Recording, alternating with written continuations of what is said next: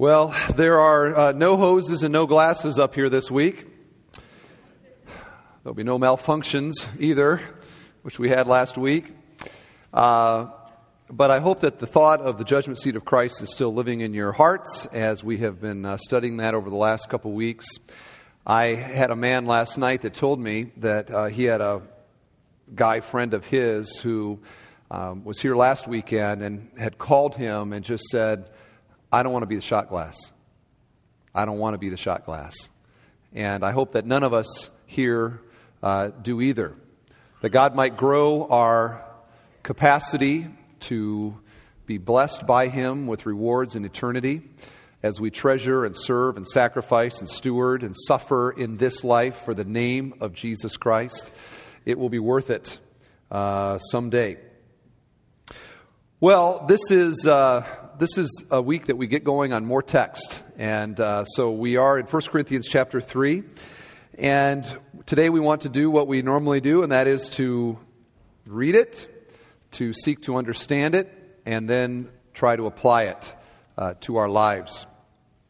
The title of the message is All is Ours because we are Christ and all is His. All is ours because we, is, we are Christ and Christ is His. You recall that Paul has, uh, here as he's been writing to these Corinthians, he has been uh, developing now this thought from the beginning of the book. Remember that the city of Corinth was a very sophisticated city for its day, it was a city of great learning, uh, it was a city of great um, uh, wealth and prestige, and they loved wisdom.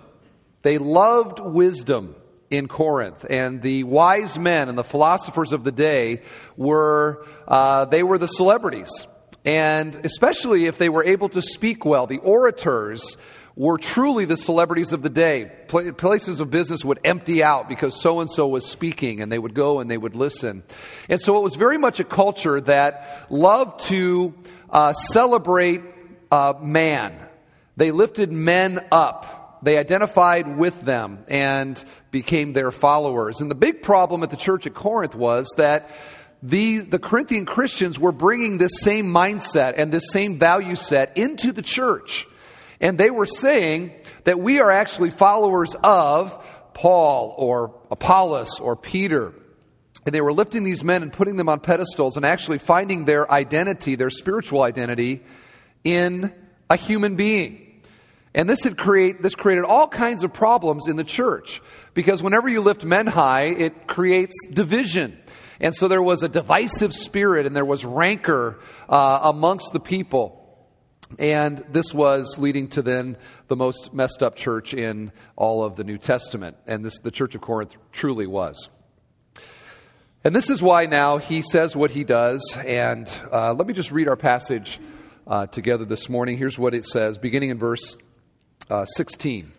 Do you not know that you are God's temple and God's Spirit dwells in you? If anyone destroys God's temple, God will destroy him, for God's temple is holy, and you are that temple.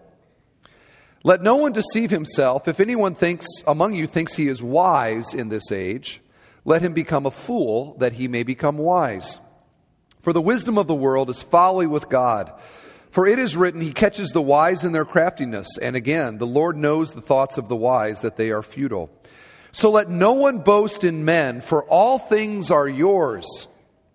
Whether Paul or Apollos or Cephas or the world or life or death or the present or the future, all are yours, and you are Christ, and Christ is God's. All right, Paul begins here now by basically chastising the church, the Corinthian Christians, and saying, What are you thinking? What are you thinking? He says, Do you not know? And the, by the way, in saying this, he's not saying the kind of like, oh, oh, you didn't know that? It's more like, Don't you get it?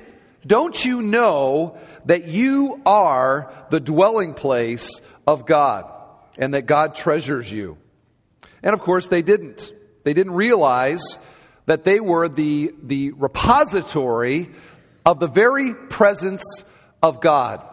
And wherever God is, that is a sacred and a holy place. We see this in the Old Testament again and again. For example, you might recall when God called Moses. Remember, Moses had been a prince in, in Egypt, and he had spent 40 years on the backside of a desert, kind of wondering what, you know, what's his life going to be. And one day he looked up and on the top of the mountain there was a bush that was burning, but it wasn't consumed. And he did the same thing that you would do if you looked in the backyard of your house and saw a bush that was burning and it wasn't consumed. He said, I'm going to go check this out. And so he went to the top of the mountain and he got there. And as he came close, the bush spoke. A voice out of the bush spoke and said, Take off your sandals. Where you are standing is holy ground. Now, why was it holy? Was it because there's a little spot on the earth that is somehow holier than everywhere else? No, God was there. And wherever God is, that is a holy place. We can think of the Ark of the Covenant. Uh, which symbolized the very presence of God with his people. And God said, Listen, uh, don't touch the ark or you're going to die. And you might recall that when David was moving the ark, that it kind of jostled in the wagon, and the driver reached back to steady it, and God struck him dead in that moment. Now, why, why was that ark so precious? Was it, was it because of the gold or the wood that made it or the poles that carried it? No, it was precious because God was there. Or you think of the tabernacle, when they created that tabernacle and it had uh, the place of worship and it had the holy place and it had the holy of holies, that it was sacred and holy. Why? Because of the wood and the construction? No, it was because God was there. Wherever God is, it is a precious place. The temple, and that's the language that he uses here. The temple was sacred because God was there. The Shekinah glory of God descended upon Solomon's temple, and it represented on earth the presence of God. He was there. And now in the New Testament and in the New Covenant, God does not dwell in a location. He does not dwell in a building. He dwells amongst his people. And that's us here tonight, this morning. This whole Saturday night thing's just messing with my mind. Eh, but it is night somewhere in the world, so I'm entirely accurate with that. God's presence dwells amongst his people, so that we can say this right now if we had eyes to see, God is here. Like right here, he's here. He dwells amongst his people. You could say it this way when we get together, perhaps we should take our shoes off out of reverence for what it means for God's people to get together. In fact, I thought about doing that as a, just a little object lesson and saying, everybody, why don't you take your shoes off? Thought about it. I still think it's a good idea. Uh, but do you get the point? How many of us come to this moment or come to a gathering of Christians, whether it be a prayer meeting or a small group or some other thing, and realize what's going on. That the very presence through the Spirit of Almighty God is here, dwelling amongst us. Think of it right now. This is going on. God's Spirit is here. Somebody here came in here with some kind of a burden. And now we've opened God's Word and we've read His Word that is inspired. And somehow just the reality of a God and a revealed Word is working in somebody's heart right now in this room somewhere to encourage the person who has the burden. And there's somebody else who comes in here today and you have a a, a bondage to sin or something that you've done and you're feeling guilt and you're wondering what you should do or whether you should do anything, and God's Spirit through His Word and amongst His people is encouraging you to deal with that sin and maybe bringing conviction, but also the promise of grace and forgiveness. And so you're wrestling with that right now. God's Spirit is at work. And somebody else comes in here with, you, you bring in some other relational issue, whatever it is, but God's Word now in His Spirit dwelling amongst His people is doing His work. And that happens whenever whenever God's people get together. If we had eyes to see what is really happening here, we'd recognize that this is a sacred and a holy place. Why? Because of the building or us? No, God's here. He's here. And so Paul writes to the Corinthians and he's like, don't you realize who you are? You are a treasure to God. You are the dwelling place of the presence of God in this world. It is not in the temple to Diana or the temple to some other God. You are God's temple on this earth. You're it. Wow. If only we had eyes to see, we would realize what is going on. And of course, Paul had eyes. He knew who they were. And in writing this, he's, he's just like incredulous that the Christians would treat something that is so sacred, the church, as so common. And how were they doing that? They were doing that by the way that they were treating one another. One writer said it better than I, than I can. He said this In most Protestant circles, one tends to take the local parish, which that's not really a word that we use uh, very much. Although somebody recently said, Oh, at your parish, I was like, okay. Makes you the parishioners here this morning. At your par- the parish, the church. Most Protestant circles, one t- tends to take the local church altogether too lightly. Seldom does one sense that it is or can be experienced as a community that is so powerfully indwelt by the Spirit that it functions as a genuine alternative to the pagan world in which it is found. It is perhaps not too strong to suggest that the recapturing of this vision of its being, both in terms of it being powerfully indwelt by the Spirit and of its thereby serving as a genuine alternative to the world, is its single greatest need. He's right. I mean, in this world, Listen, the world, they got their little groups that get together. They got their clubs and they've got uh, their, their PTOs and they've got their schools and they've got their organizations, political action groups and all of that. The world has got all of that. The pagan world around us, they've got, you can get together with people there. And the world looks at the church and says, and, and, by the way, in those places, guess what's happening? There's political power moves and there's people saying things about one another and they're, they're, they're lifting men up and they're dividing and there's all kinds of, it's, it's, it, it's messy and all that. And so the world looks at the church and when they see that same thing going on within the church, they're like, well, there's nothing to you guys. There is nothing special there. There is nothing sacred there because you are treating your church the same way that I treat my gym or my club or whatever it is. But when God's people recognize the sacred reality of the presence of God dwelling amongst his people, and thereby treat it as a sacred and holy thing, specifically not the building, but the people. This now says to a pagan world, what is up there? Because that is unlike anything that we see in the world around us. And that is the church. Where, where do you go for something like this is supposed to be? You can't find it anywhere because Christ is making this new society. He is forming in us a kind of unity and love that the world looks at and ought to look at and say, we see something different in you. Don't treat it as a common thing. It's not. The other implication is in verse 17, and this is a very sober warning when God says, If anyone destroys God's temple, and by the way, who's God's temple? We are. That's right. We are God's temple. If anyone destroys God's temple, God will destroy him. This echoes what Jesus said in Luke 17. Temptations to sin are sure to come, but woe to the one through whom they come. It would be better for him if a millstone were hung around his neck and he were cast into the sea than he should cause one of these little ones to sin.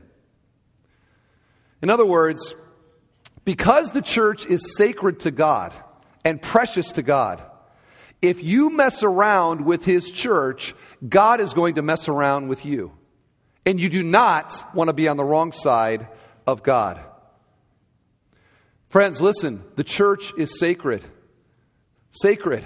And God loves it. And His eye is upon us. And when He sees people that are doing damage to the body of Christ, whether in their attitude or their laziness or in some way being destructive to relationships or whatever it is, he now, because he treasures the church, says, I am going to mess around with you. You mess around with the church, God will mess around with you. It's much like if you can imagine a father who walks into a bedroom in his home at the bedroom of his, of his young daughter, and he finds a prowler in the room. Now, what do you suppose that dad's going to do if he's, if he's any kind of a dad? Is he going to say, Wow, good to see you. Hey, carry on? You know, I don't think so. In that moment, it doesn't matter how skinny he is, it doesn't matter how, uh, you know, wimpy he is, he becomes Arnold, doesn't he? You know, just, and if he's taken Jim Pitt's karate class, he now has an opportunity to use some of the moves. He's, why? Because he loves his daughter. Any father that loves his daughter, you mess around with his daughter, he's going to mess around with you. And God is the same way. God loves the church. And this is something that the Corinthians didn't get. And I wonder if here today, if we get it, because too often there are people that view the church like it is just some other organization that they're a part of. It's a, it's a thing in their life, but they got lots of things in their life. Friend, let me tell you, what do you have in your life that Jesus Christ gave his blood for? You have nothing. What do you have in your life that is an eternal, an eternal sacred group? You have nothing, neither do I. God did not die for a school. He didn't die for a government. He didn't die for a country. He died for the church. And therefore, it is precious to God. We'd better treat it that way. And so maybe just to ask the question, is your presence in even this church, are, are you life giving? To the congregation? Is your presence a source of encouragement? Are you uh, using the gifts that God has given to you to serve the body? Are you expressing the love of God in the way that you treat, look, communicate, share, fellowship with people around uh, the church? Or not? I think we better get that. It's a sober warning. You destroy the church, God will destroy you. Whoa. I think we better pay attention to that. So, Paul now, eh, eh, eh, as he develops this thought, this comes right on the heels of the judgment seat of Christ in verses 10 through 15, emphasizing the fact that the church is the temple of God on earth because God dwells here. It is sacred to God. Don't mess with it. Now he moves to a theme that he's been developing beginning in chapter 1 and the whole thing of wisdom. And the fact that God turns human wisdom upside down, inside out, backwards, however you want to say it. But here's what he says, verse 18 Let no one deceive himself. If anyone among you thinks that he is wise in this age, let him become a fool that he may become wise. For the wisdom of this world is folly with God. For it is written, He catches the wise in their craftiness. And again, the Lord knows the thoughts of the wise, that they are futile. So let no one boast in men. And we spent quite a bit of time in chapter 1 with this dichotomy between the wisdom of God and the wisdom of man. The wisdom of man always begins with its point of reference as being the glory of man. The wisdom of God always begins with the point of reference of the, of the glory of God. Man's wisdom will appear to be on the surface wisdom. But in the end, it shows itself to be folly. God's wisdom to the natural man at first appears to be folly, but in the end, it shows itself to be eternal wisdom. And the reason that this is the case is that the point of reference for the wisdom of God in chapter 1 is the cross of Jesus Christ, which is folly to the world, but it is the wisdom of God. And the reason that it is, is it tells us really everything that we want to know. And this morning, I can say to you, it tells you what you want to know this morning. It tells us who we are. The cross does. We are sinners, aren't we? We are sinners. It tells us what we need. I need righteousness and the forgiveness of sins. The cross tells me that. The cross tells me where it comes from. It doesn't come from man. All the religions of the world that man has come up with say that it comes from man. The cross says that righteousness comes from God, not from man. It tells me what God is like, that he is holy and sacrificial and loving and beautiful. The cross tells us all of these things. To the world, that sounds like folly. Go on, go on um, on Oprah and, and say the things that I just said, and, and what kind of response are you going to get? Well, we actually played the clip a few weeks ago, if you remember that. Uh, that's the response that you get in the world, like, you guys are morons. You know, what, what are you th- talking about? No, it doesn't make any sense. But that's the natural response. Through the Spirit, God has revealed the wisdom of the cross, which in the end shows it to be eternal wisdom. So man's wisdom leads to nothing, God's wisdom leads to salvation. And that's now what Paul is saying is he's emphasizing that for anyone to become wise, they must do what is counterintuitive to the natural man. Humble yourself. Which he says in verse 18, become a fool. So that in the gospel, I may surrender myself to Jesus Christ as Lord and Savior and become wise, which is ultimately salvation. So, to prove the point now, Paul does what every good pastor does quotes scripture. He quotes two passages. One is from Job, in which Job says, uh, or emphasizes the fact that God outwits all of the schemes of men. And the other is from Psalm 94, which says basically the same thing that the thoughts of the wise are, are foolishness to God, they are futile. So the wise think that they are wise, and by human standards they are, but in the eyes of God they are fools. Is that true? Well, let's think about it for a moment. Think of all of the wise men that have ever lived. And women, by the way, men generically lest I get myself in trouble here this morning, all the wise people that have ever lived. And think of all the things that they've ever said. Little sayings, Confucius says, la la la, whatever it is. All the books that they've written. Think of all the things that down through the years that they have done. What has it gained them now? Together? Nothing. Why? They're dead. They're dead. And think of all of the accomplishments that man has ever done. All of the great things that so and so did, or the, the, the, the success that so and so had, and the empires that they built, and all of the rest. What today do all of those, what have those things gained them? Nothing. I was, I was going over this message last night at a local restaurant establishment that. Uh, and, and, as I did, there were TVs that were playing with sports on them, and somehow this helps me get my heart ready. I don't know why, but it does, as I sort of watch and go over my sermon. And as I was, I was doing this, they came on and they announced that um, the women's coach at some team on the East Coast, I don't remember what, what state, but this, this women's coach um, died yesterday. And that she's revered by all of the other coaches, and she had championships and things that she had done. And I, I, was just studying this, and I just thought to myself, now, what, what does the national championship gain? What does all the wins gain? In the end, it gains nothing in and of themselves, right? And this is true of our life. Our lives, humanly speaking, we think they're significant. Here we are, we live according to these different things, but in the end, we die. And it doesn't matter who we were or who we are, in the end, it is futile. None of us can outwit God or outlast God. We all, in the end,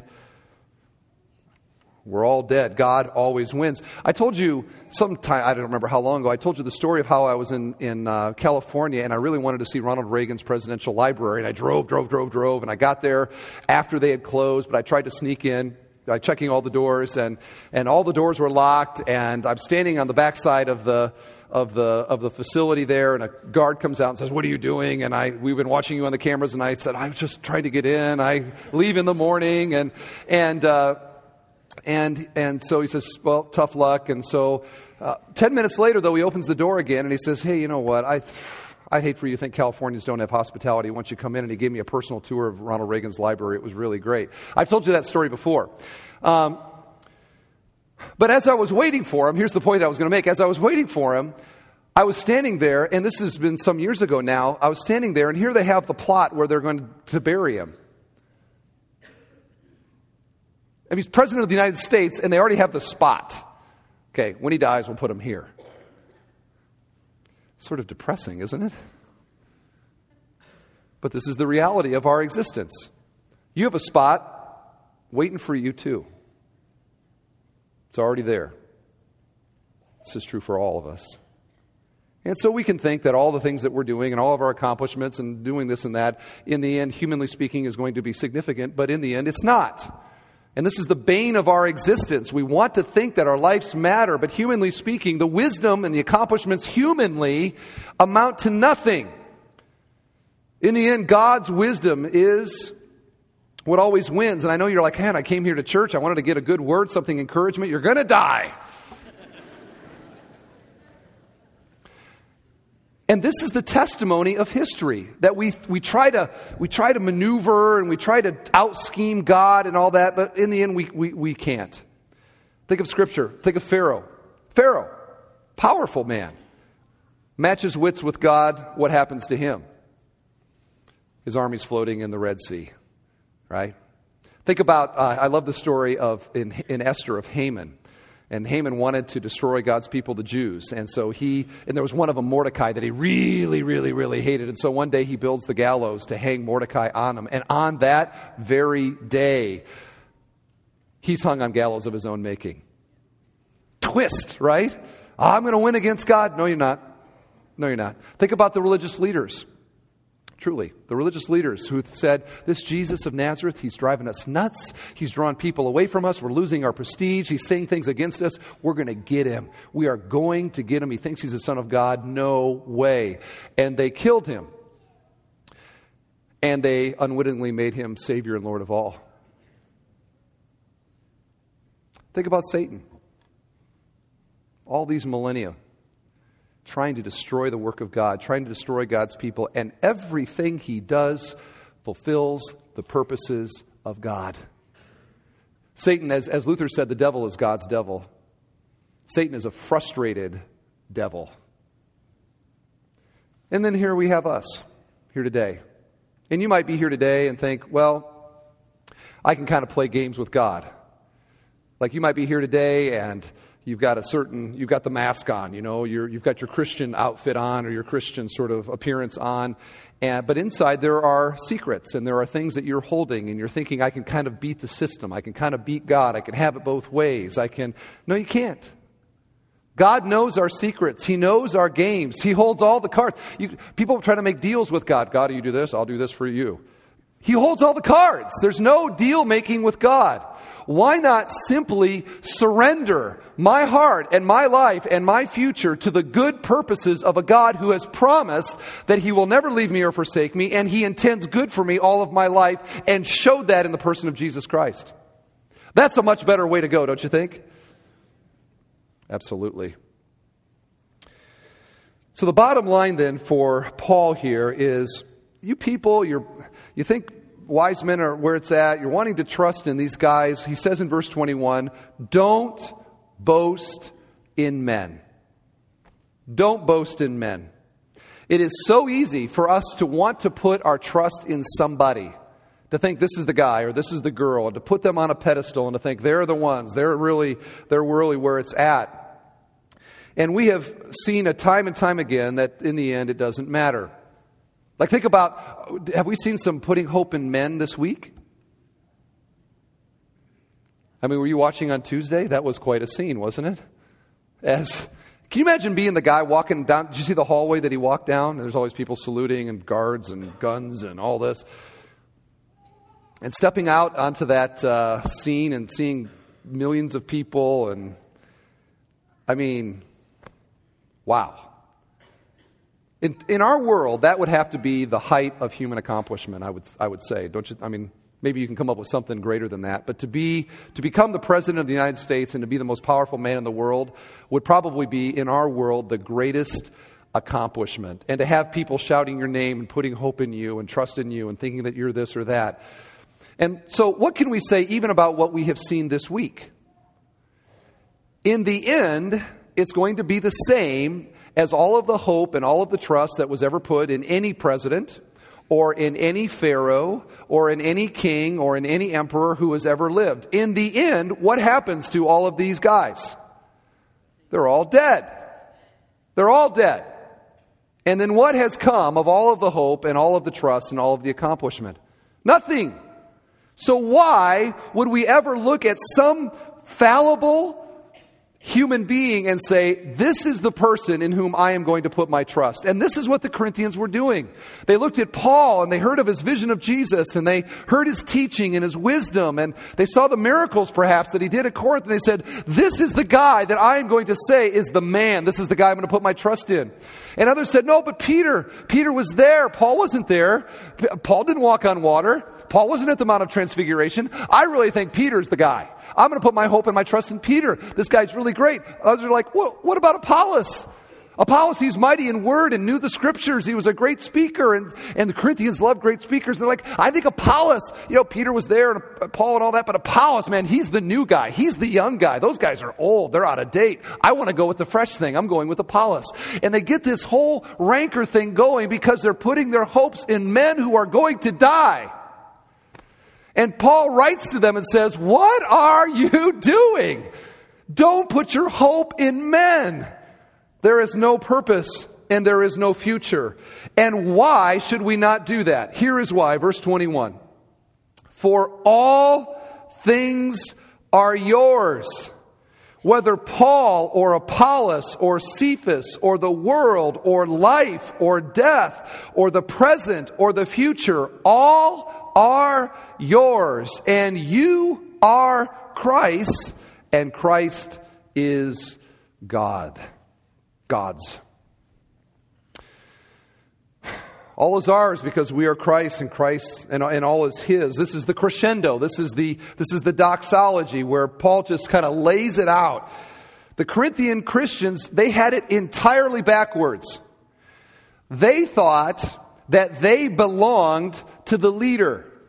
And Paul says, You don't belong to the leader, the leader belongs to you.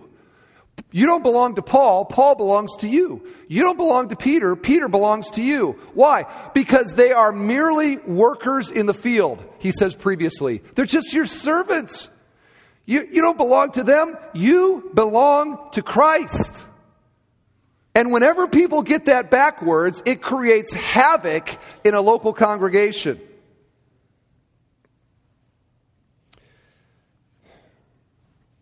Ever heard of a church splitting?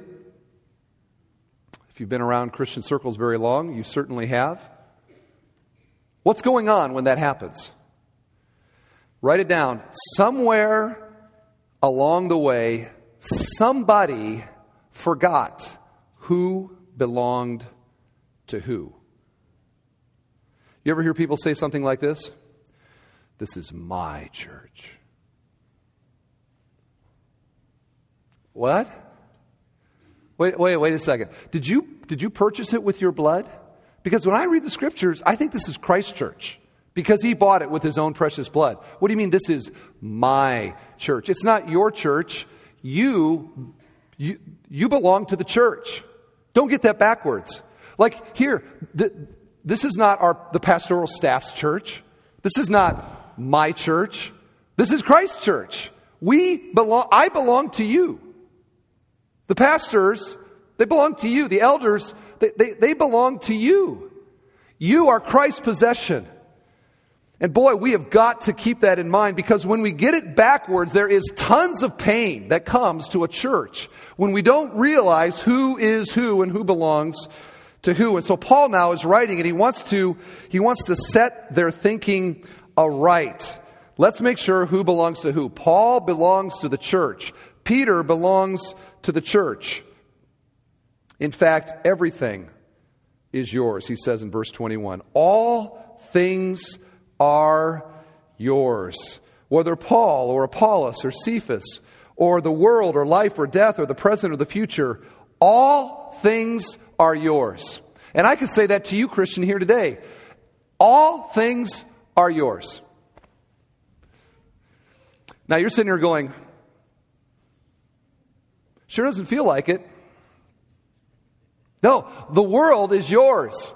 You're like, I don't even own my house. What are you talking about?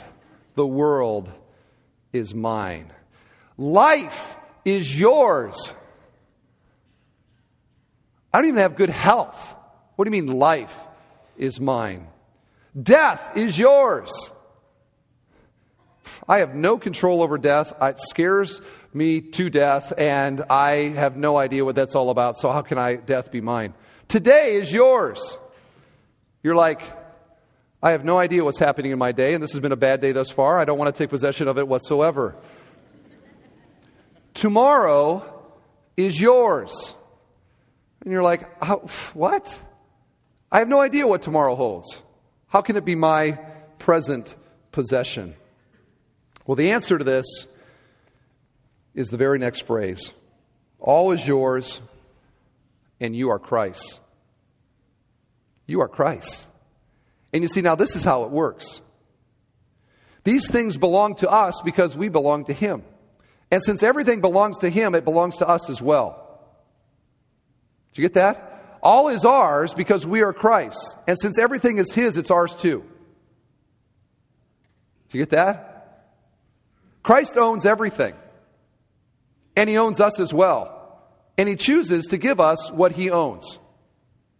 Let me show you. Hebrews 1, verse 2 says this In these last days, He has spoken to us by His Son, whom He appointed heir of all things. Christ owns everything. Christ is the possessor of everything. And out of his love and mercy, Romans 8 says this The Spirit himself bears witness with our spirit that we are children of God, and if children, then heirs, heirs of God, and fellow heirs with Christ. We are co heirs with the one who, ha- who has everything which means that he shares all of these things with us, which means that they're ours. That's why Paul can say, everything is yours. The world. Matthew 28, all authority in heaven and earth has been given unto me, Jesus said. The world is Christ, which means that it is ours as well. Life. Life is ours. Why? Because Jesus is the one who distributes eternal life. So that we now, presently, today, experience eternal life. Life is ours. Life is yours, Christian. It may not feel like it, but it is. Life is yours. Death. Christ conquered death in his resurrection. He owns it. It's like, that's mine. That is mine. Which means now death is ours as well, in the sense that we don't have to fear it. We don't have to fear it. Today is Christ. Tomorrow is Christ. He is the Alpha and the Omega. He's the beginning and the end. He is the first and the last. He possesses all of time and all of the future. And He gives it to us as well. The future is ours. So that I'm glad that I can say this to you today. So glad that we, you maybe came in here today and you had this perspective on your life and you're like, oh, my life is sick and my, I, I'm so tired of this and I wish this was different. And, and, and why does this have to be this way? Or maybe you've got, you've got something. Let me backtrack. What can I say to you when something in your life seems to be saying that you're about to lose something? Like the man who was sitting right here in the front row at the last service who told me today that he lost his job for six months. And he's got more kids than I can count. I don't even know how many kids he has. What, what, what do you say to somebody like that? What do you say when somebody discovers that they have a disease or cancer, something that is threatening their life? They're a Christian, and it seems like there is about to be a major loss. What do you say? You say what Paul is saying here that for the Christian, in spite of the present circumstances, there is no losing because in Christ all is ours. We are His possession, and because everything is His, it's all ours as well. So that our today and our tomorrow, our future, all of it is our possession in Christ. We belong to Him. And this is a tremendous comfort. I just so badly want you to get this this morning. I spent time this week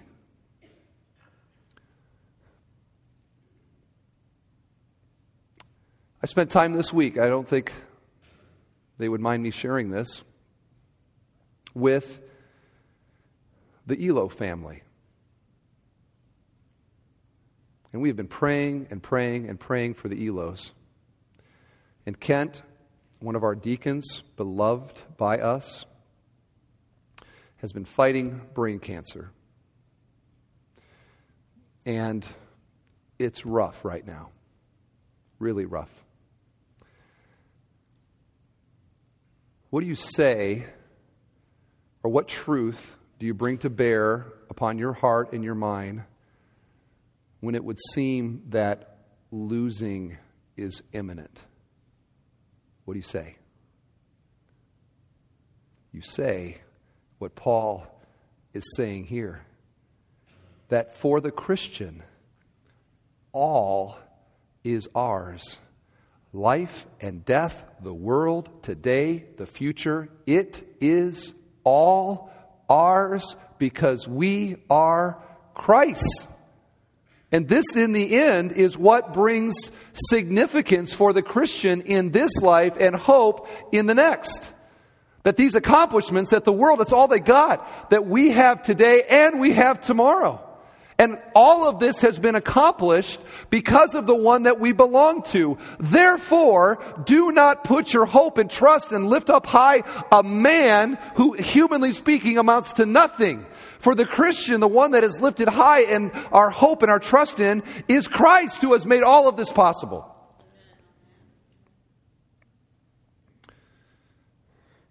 And so when the church or when God's people forget who they are and forget the way this is supposed to be,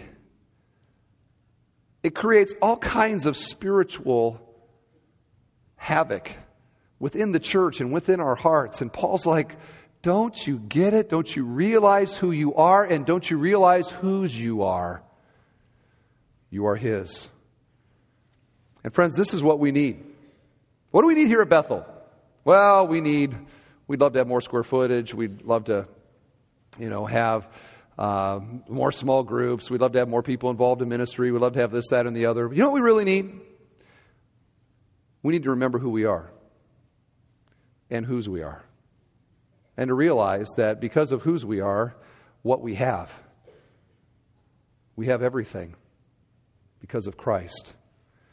And to me, this is both the glory and the humility of it. It is our glory because of who we are in Him, and He is Lord of all.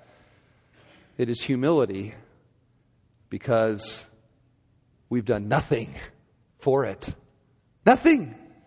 And someday when we realize all that we have in Christ, because we don't get it right now, but someday when we do, we are going to be overwhelmed with the reality that we have done nothing for this. It is all of God, and it is all of His grace, and it is all of His mercy as He bestows upon rebels and sinners like us the very inheritance of His Son. We are co heirs with Christ. And this is nothing that we walk out of here all proud of ourselves. It is humbling, don't you think? I wish that we could produce tears on this point. It is humbling to us, and it must be, that God has bestowed all of these things upon us. Why? To magnify His love and to glorify His grace and to display to us and to all the world the wonder of His mercy. He has done this for us and for His glory. We are the possession of Christ. We belong to Him. So, why boast in a man? Why say this is the guy or this is the woman where it's at? Oh boy, they're really, isn't, aren't they cool? Aren't they exciting? Why? They amount to nothing. But Christ is everything. So, never boast in a man, never boast in a woman. But all boasting and praise be to the one who gave himself in the cross and with that gave us everything else as well. Praise God, from whom all blessings flow. Amen.